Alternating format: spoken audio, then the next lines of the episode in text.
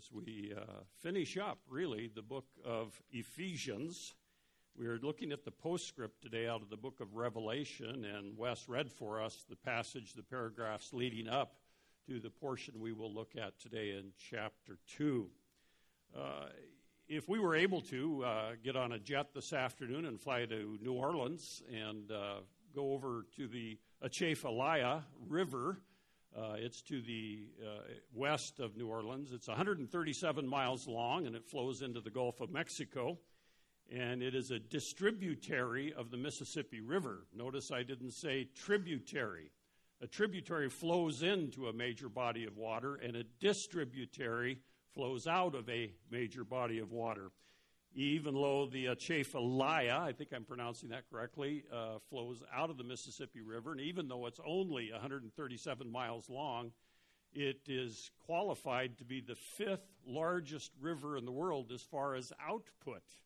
Uh, it, I read the measurements, and I don't understand that kind of math, but anyway, it's the fifth largest river in the world, even though it's quite short in reality. And uh, this uh, river owes all of its strength to the mighty Mississippi. As a distributary, it doesn't have its own direct water source as we think about rivers, uh, but it's an overflow of something else, something far more powerful and amazing. And so when the Mississippi is high, the Atchafalaya is high, and when the Mississippi is low, the Atchafalaya is low. And uh, whatever the Atchafalaya accomplishes, it's wholly dependent on something other than itself. And you know what? Grace Point Church, in fact, all churches that believe in the Lord Jesus Christ are like the Atchafalaya River. Uh, anything of value that is accomplished by this fellowship uh, is always tied to our source, the power that is beyond us. So if somehow Grace Point Church loses connection with it, her first love, the living word, she loses all power and uh, dries up and empties out. And that's kind of sobering. So when you think of your own spiritual life as a believer in Jesus Christ, and you think of uh, the conglomerate that we are at Grace Point Church and other churches, uh, we are like the Atchafalaya River. We depend upon a much more powerful and beneficial source than just ourselves, our own skills. And today, as we come to this passage, we are following up with the letter to the church at Ephesus. Remember the last verse out of the book of Ephesians? We looked at this last week, verse 24 of chapter 6, where the Apostle Paul is uh, closing this message, this letter. He said, Grace be with all those who love our Lord Jesus Christ with incorruptible love. Uh, that is the idea of an eternality, uh, a, a never ending kind of love that not only the Lord Jesus Christ has for us, which is amazing, but that we in return love the Lord Jesus Christ. But you know, love can fade. Uh, maybe you have experienced that in your own life, a faded love, where love for another person has faded. And uh, maybe you have experienced that, but our love for the Lord Jesus Christ can also fade. And that's the reality that uh, the Apostle John is addressing here under the inspiration of Jesus Christ himself. Remember in the first verse of chapter 1 of Revelation, if you have your copy of Scripture, turn to the book of Revelation, the last book of the Bible. And it tells us that it is a revelation of Jesus Christ, which God gave him to show to his bondservants the things which must take place. And he sent it and communicated it, tells us there, by his angel to the bondservant John.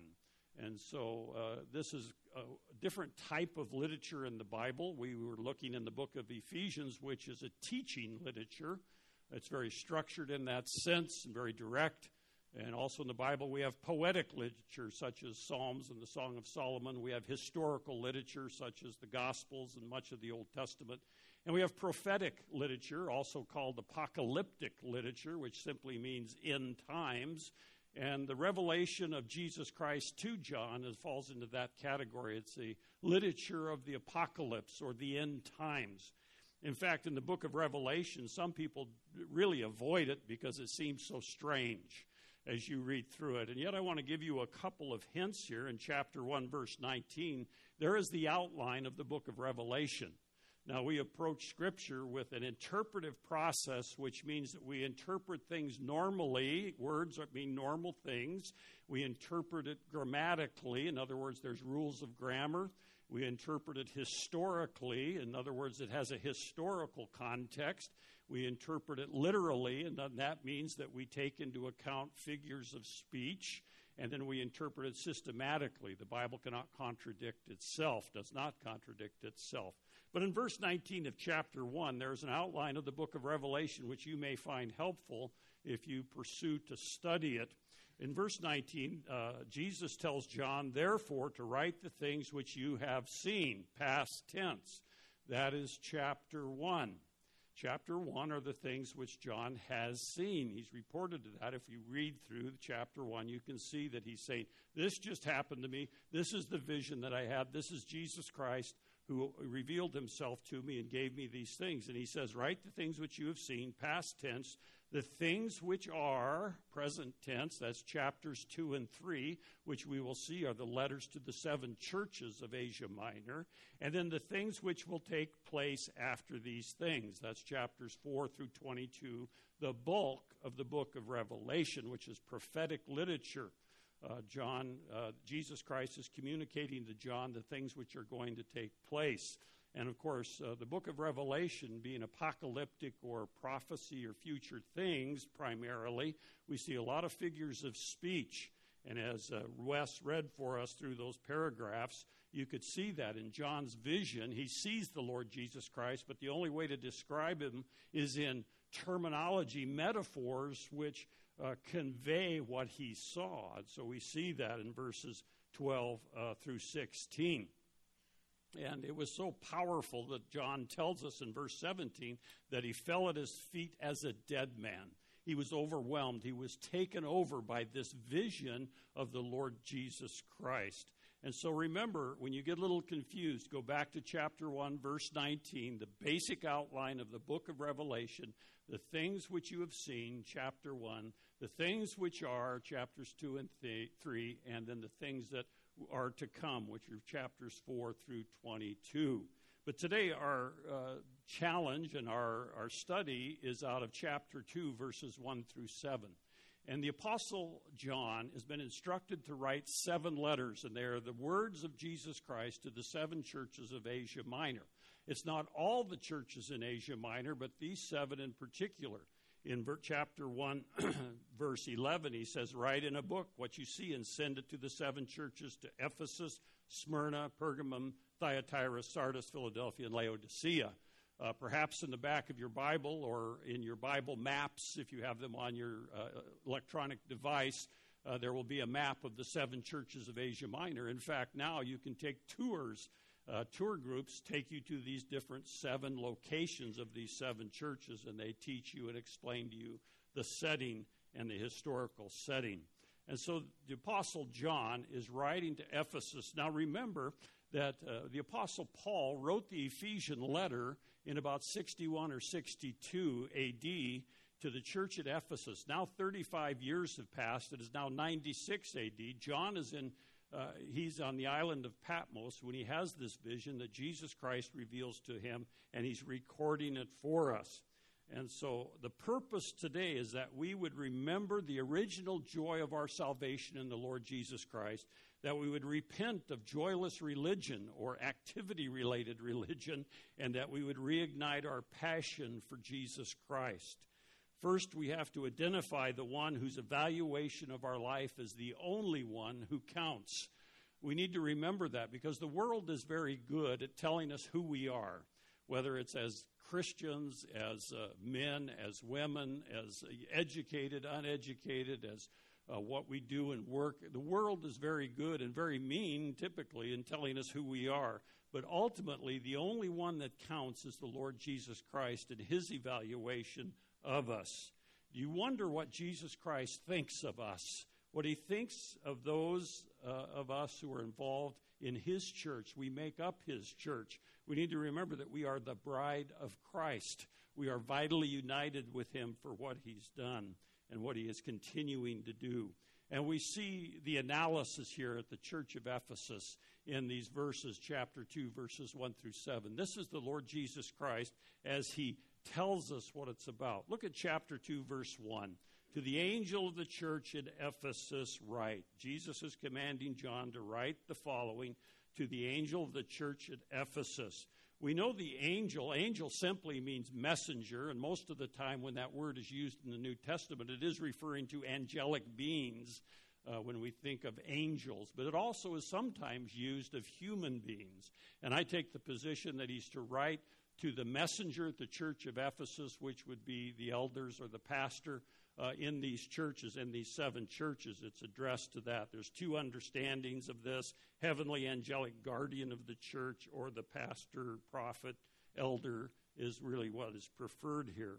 Uh, John is to write to this angel, in other words, in chapter 2, verse 1 in Ephesus. And he tells him then, the one who holds the seven stars in his right hand, he's introducing who is writing this letter which is a first century common way of writing a letter. You introduce yourself first.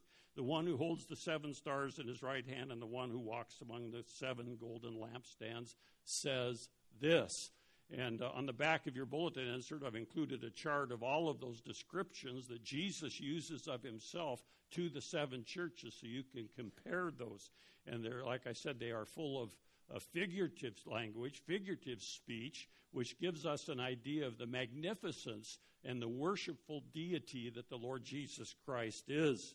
And so it tells us that not only does Jesus Christ have power, he holds these stars in his hand, but he also has the presence. The seven stars are the seven angels. How do we know that?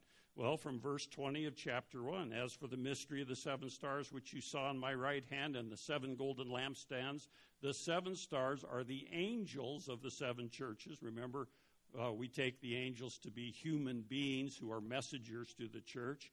And the, and the seven lampstands are the seven churches, which makes sense. You think about a lampstand, it is to hold the light, and it was to illuminate the surrounding area. And you think of churches today, we are like a lampstand.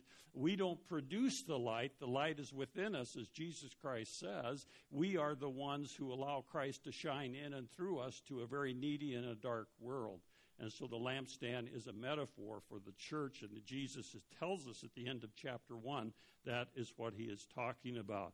And so he walks among these lampstands, these seven churches. He, has, he is also the high priest, Jesus Christ, one of his ministry. Not only is he king and, high, and a great shepherd, he is the high priest of his church. And Christ walks in ministry. He is the one who carries out, he empowers us for works of ministry in that. N.T. Wright, who is an Anglican uh, uh, theologian, he's written many books, very popular in this day, uh, but he was asked one time what he would tell his grandchildren or his children on his deathbed. And his words were, he would say, Look to Jesus. Look to Jesus. Very simple words, but then he explained why. And let me quote N.T. Wright. He said, The person who walks out of the pages of the Gospels, out of Scripture to meet us, is just central and irreplaceable. He is always a surprise. We never have Jesus confined to our pockets. He is always coming at us from different angles. If you want to know who God is, look at Jesus. If you want to know what it means to be human, look at Jesus. If you want to know what love is, look at Jesus and then go on looking until you're not just a spectator, but part of the drama that has him as the central character, unquote. And so we come to this passage and we want to know what Jesus thinks of us and evaluates us. Now, the seven churches in the book of Revelation, there's been various ideas about what that means, and some think it's periods of church history in the last 2,000 years, but the Bible doesn't tell us that. It makes a nice, neat package, but uh, when, since we interpret Scripture historically, we know they were written to first century churches in about 96 by the Apostle John, recording Jesus' words to them in this vision. And so there were historical churches, but it has current practical application because as churches exist in the 21st century, uh, 2,000 years later, we are still prone to some of the problems and issues and adversities that these seven churches experienced. So we see, first of all, that Jesus Christ gives a commendation, a commendation in uh, five of the seven churches. He commends them. Uh, he, in a sense, congratulates them for some of the things they are doing. And this commendation from Christ, first of all, they have persevering minds. Look at verse 2. He tells them there, he's applauding them for their perseverance, for doctrinal diligence. Doctrinal diligence. In verse 2, we see that he tells them, I know your deeds. I know your deeds. They're a serving church. They are involved in lots of deeds. There's action behind their doctrine, what their doctrine spurs action. Secondly, they are sacrificing. He knows their toil, and that word there means to labor to exhaustion. That's the idea behind the word toil. He knows their toil, so they are a sacrificing church. They're willing to work hard. Thirdly, they are a steadfast church. Christ knows their perseverance. They are persevering, so they are steadfast. Fourthly, they are a separated church. Christ knows the exposure of false teachers by this church. In verse 2, there, he tells them that you cannot tolerate evil men, and you put the test those who call themselves apostles, and they are not, and you found them to be false. And so they were applying doctrinal diligence. In other words, comparing what somebody would say that is an apostle or a teacher with the Word of God and exposing the false teachers. And we are surrounded in the 21st century, if you watch the media, read the news, with false teachers pretending to be messengers of the gospel of the Lord Jesus Christ.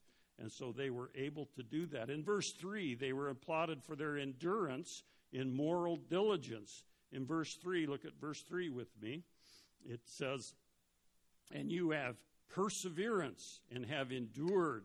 They are a suffering church. They've persevered and endured for Christ's name. And then they're a steady church. They have not grown weary at the end of chapter 3. And so you have a serving church, a sacrificing church, steadfast church, separated church, suffering church, steady church. He is commending them for all of those things, the church at Ephesus.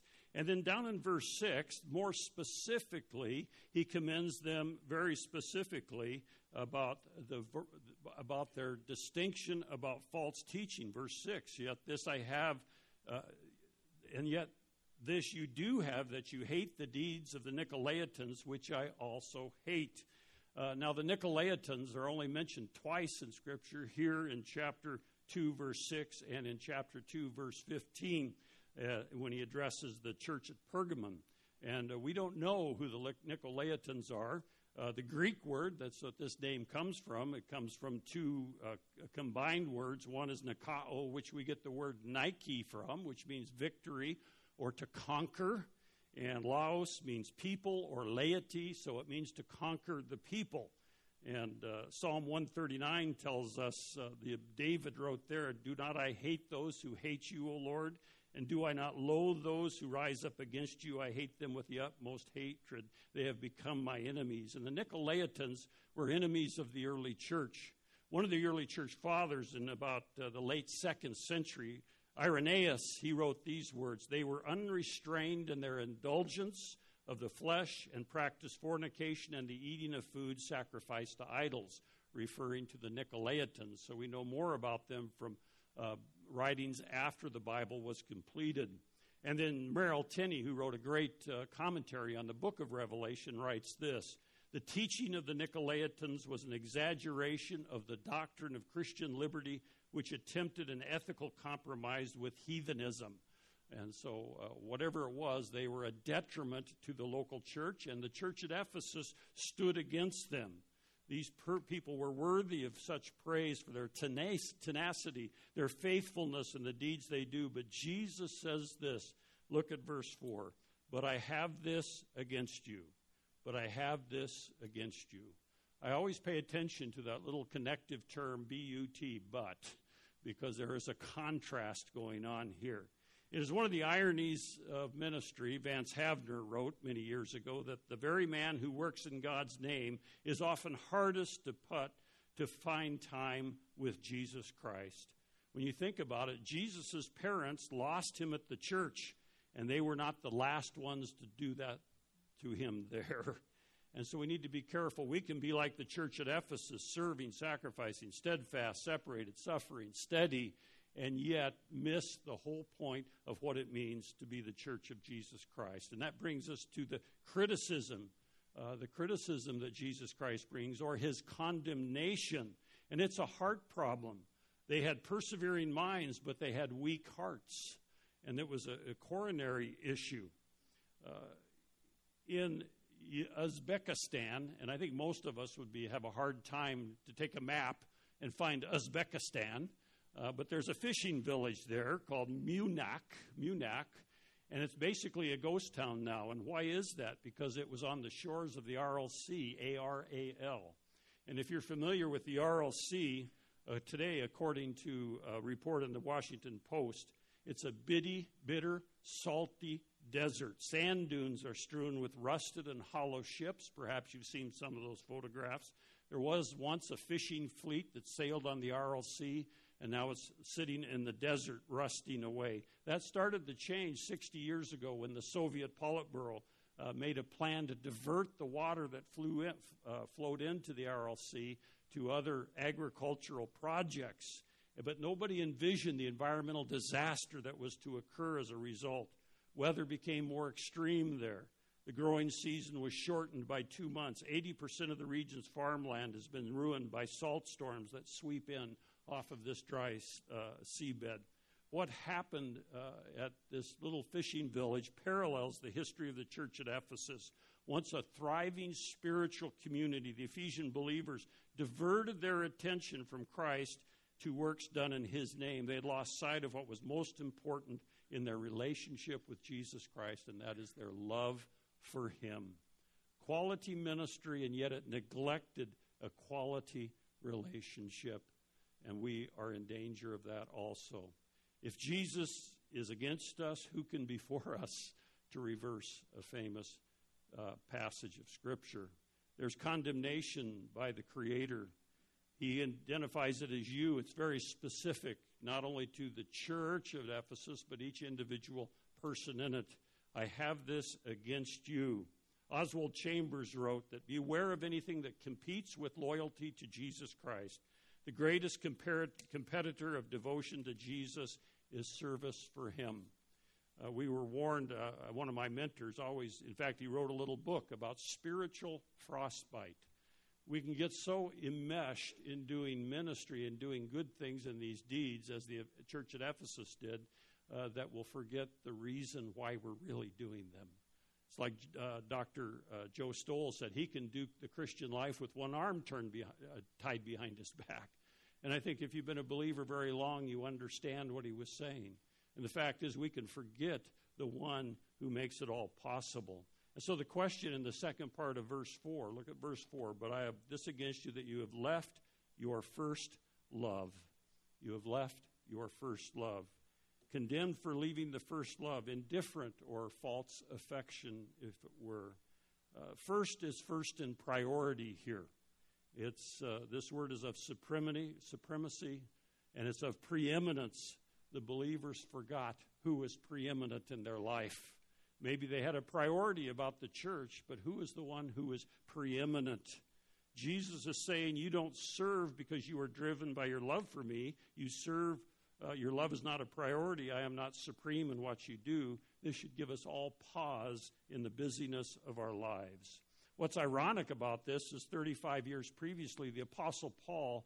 Uh, he commended the Ephesian believers in chapter 1 of Ephesians, verses 15 and 16, where he wrote, For this reason, I too, having heard of the faith in the Lord Jesus which exists among you and your love for all the saints, do not cease giving thanks for you while making mention of you in my prayers. So he commended him there, but now Jesus comes back, and in 35 years, things have dramatically changed.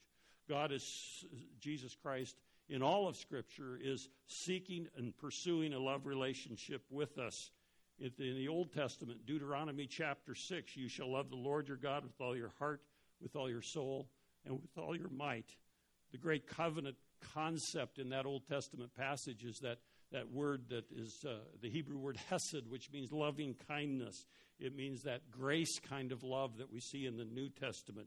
Jesus in Matthew 22 repeated that command you shall love the Lord your God and love your neighbor as yourself. And so that is the highest calling we have. So, what's the answer? What is the antidote to a loveless relationship, to a faded love? And Jesus gives us the cure or the correction in verse 5. Look at verse 5 where he tells us, Therefore, remember from where you have fallen and repent and do the deeds you did at first, or else I'm coming to you and will remove your lampstand out of its place unless you repent. Uh, Jesus Christ takes deep offense when we don't follow him, when he is not preeminent, when he is no longer a part what we do. He is not our preeminent thing we do. The uh, question of utmost importance, I think, is why do you do what you do? I think it is a good question to ask ourselves in the quietness of the moments we have. Why do I do what I do? What is the reason for it? Is it out of a preeminent love for the Lord Jesus Christ, or is it simply just going through the motions? How do we resuscitate a passion? How do we resuscitate a passion, a heart that is weak, uh, that has grown cold to the Lord Jesus Christ? There are three R's. Three R's in this verse. The first one is remember, to look back, have power, and remember what, where we've come from. Oftentimes, when we do the Lord's table, you we're told there in, in Corinthians to remember the Lord Jesus Christ. And I always try when I'm preparing, I try to focus what did Jesus Christ do? And now it's I'm going back further and further what Christ has done in my life personally. But each one of us need to remember how God rescued us, whether we were four years old or whether we were 40 years old. How Jesus Christ rescued us, and we need to remember. I was reading about a man who uh, grew tired of his commute uh, to his country place, a long auto trip, and so he had an airplane. He was a pilot, and so uh, to get there quicker by his lake house, he put pontoons on his airplane. Uh, you know, it became a float plane for him, and he had the idea of equipping it so he could land right in front of his second home on the lake. However, on his first trip up to the country with his newly equipped airplane, he headed for the landing at the airport where he always landed and done in the past, and old habits seem to uh, be hard to break, don't they? As he was uh, approaching the landing, it dawned on his wife what was happening, and she hollered, What do you think you're doing? You can't land on the runway. You don't have wheels, you've got pontoons. And fortunately, her warning shot was in time. He pulled up and he went around the landing pattern and headed for the lake and landed safely on the lake and gave a big heave, uh, heaved a big sigh of relief and turned to his wife and said, That's about the stupidest thing I've ever done. And then he opened the door, stepped out, and fell directly into the lake. we can get so enmeshed in the moment that we forget the big picture, don't we? You know, there are a lot stupider things uh, than what he experienced. So remember to resuscitate your passion. Go back and remember read Scripture, remember what God used to bring you to the Lord Jesus Christ as a believer. Secondly, the second resuscitation R is repent from your ways. Repentance simply means to change one's mind in order to change one's direction. It's interesting, the word repentance in Scripture is primarily in the New Testament used of those who are already believers in the Lord Jesus Christ. And it's used here that way to repent. And it's addressing believers of the Lord Jesus Christ in that church to repent.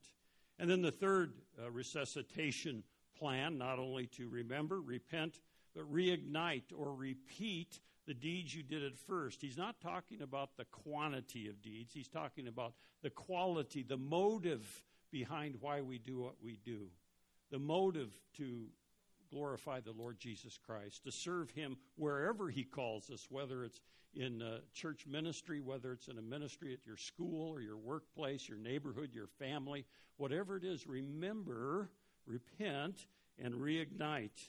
And the consequences, he's warning us. This is a warning passage when he tells us in verse 5 or else I'm coming to you and will remove your lampstand out of its place unless you repent. The consequences of failure, the corrector will come. He will remove the lampstand, the testimony of the church. There are many churches today around the land who really have no testimony of God's grace and mercy because they have not done these things. And He has removed His lampstand. In fact, the church at Ephesus survived into the fifth century. It hosted one of the early church councils, the Council of Ephesus, in 451. But the city it disappeared after the fifth century, and the city of Ephesus disappeared. It was uninhabited since the 14th century, and so the lampstand was removed. I think this is a metaphor that is saying if you don't change, you will have a powerless experience in this world. If you want to do church without me, Jesus would say, good, you can have it, but the power is gone. No effectiveness, the darkness prevails.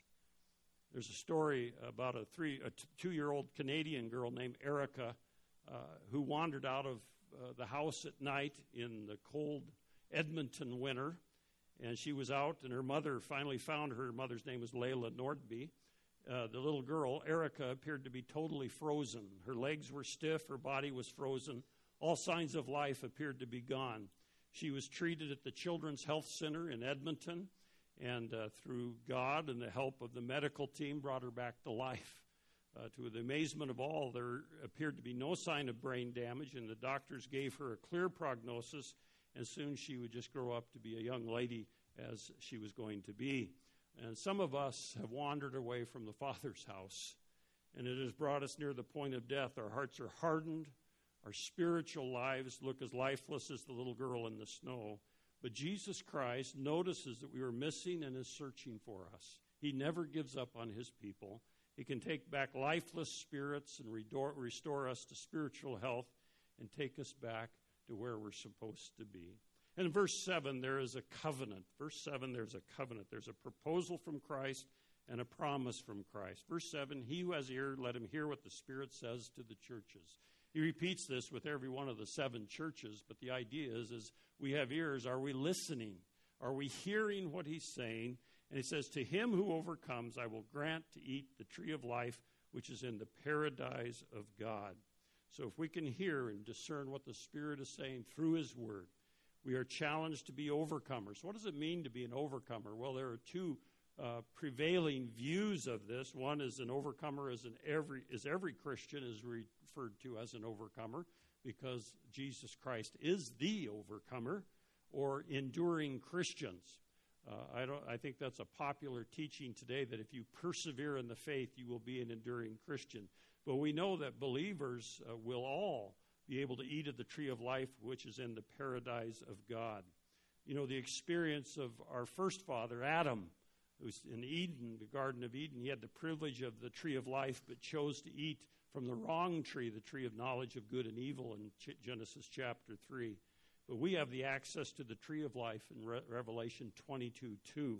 The tree of life, first mentioned there in Genesis chapter 3, was in the Garden of Eden. Later it reappears in the New Jerusalem where it bears abundant fruit, Revelation 22, and those who eat it will never die. This promise should not be construed as a reward for a special group of Christians. We need to make that uh, clear, but to a normal expectation for all believers the paradise of God is probably the name used for heaven in Luke 23, 1 Corinthians chapter, or 2 Corinthians chapter 12, and, and uh, it was identified with the New Jerusalem and the eternal state. And so his covenant, his proposal, and the promise that we have a future and a hope. And oftentimes we don't think much about heaven, about life after this life, about eternal life, and yet it is coming and we are have eternal life now if you're a believer in Jesus Christ. First love living occurs when we remember Christ, repent of our sin, reignite our passion for the Lord Jesus Christ as his preeminence dominates our life. I heard Tony Evans, Pastor Tony Evans, uh, one time uh, use this illustration. He said he went to Niagara Falls in New York, and uh, he said he noticed that he had a view out of his hotel room, and the falls were beautiful They were very pretty and a beautiful view from the hotel room. And then they went down to the park bordering the falls, and it was a better view, and there were a few drops of mist falling on them from the falls. But then when they went on the little boat, the maid of the mist, or the maid of the mist, uh, mist, they, they got up close to the falls. They were drenched. They wore raincoats, and he explained that that is like first love living. Are we drenched with the power the presence, the grace, the glory, and the goodness of Jesus Christ? That is the question for us today. Let us pray.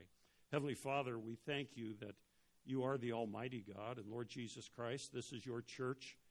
And uh, some of us perhaps have left our first love. You are no longer preeminent. And Lord, we desire that you would be preeminent in our lives. We pray that uh, our experiences are not like uh, watching church or you and from a hotel room or from the park, but that we are drenched in your grace and your mercy, that we would refuse to settle for that hotel room view and the park experience, but Lord, that we would put on our raincoats and our umbrellas and and venture into your presence as close as we can, that you would be preeminent in all that we are and all that we say. Uh, your psalmist writes, The voice of the Lord is upon the waters. The God of glory thunders. The Lord is over many waters. May it be the voice that we hear and know and experience.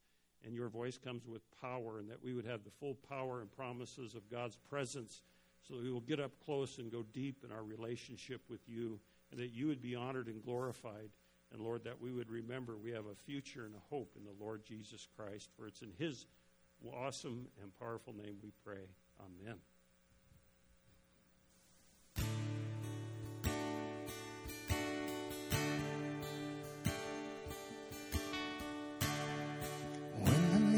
Music fades, all is stripped away, and I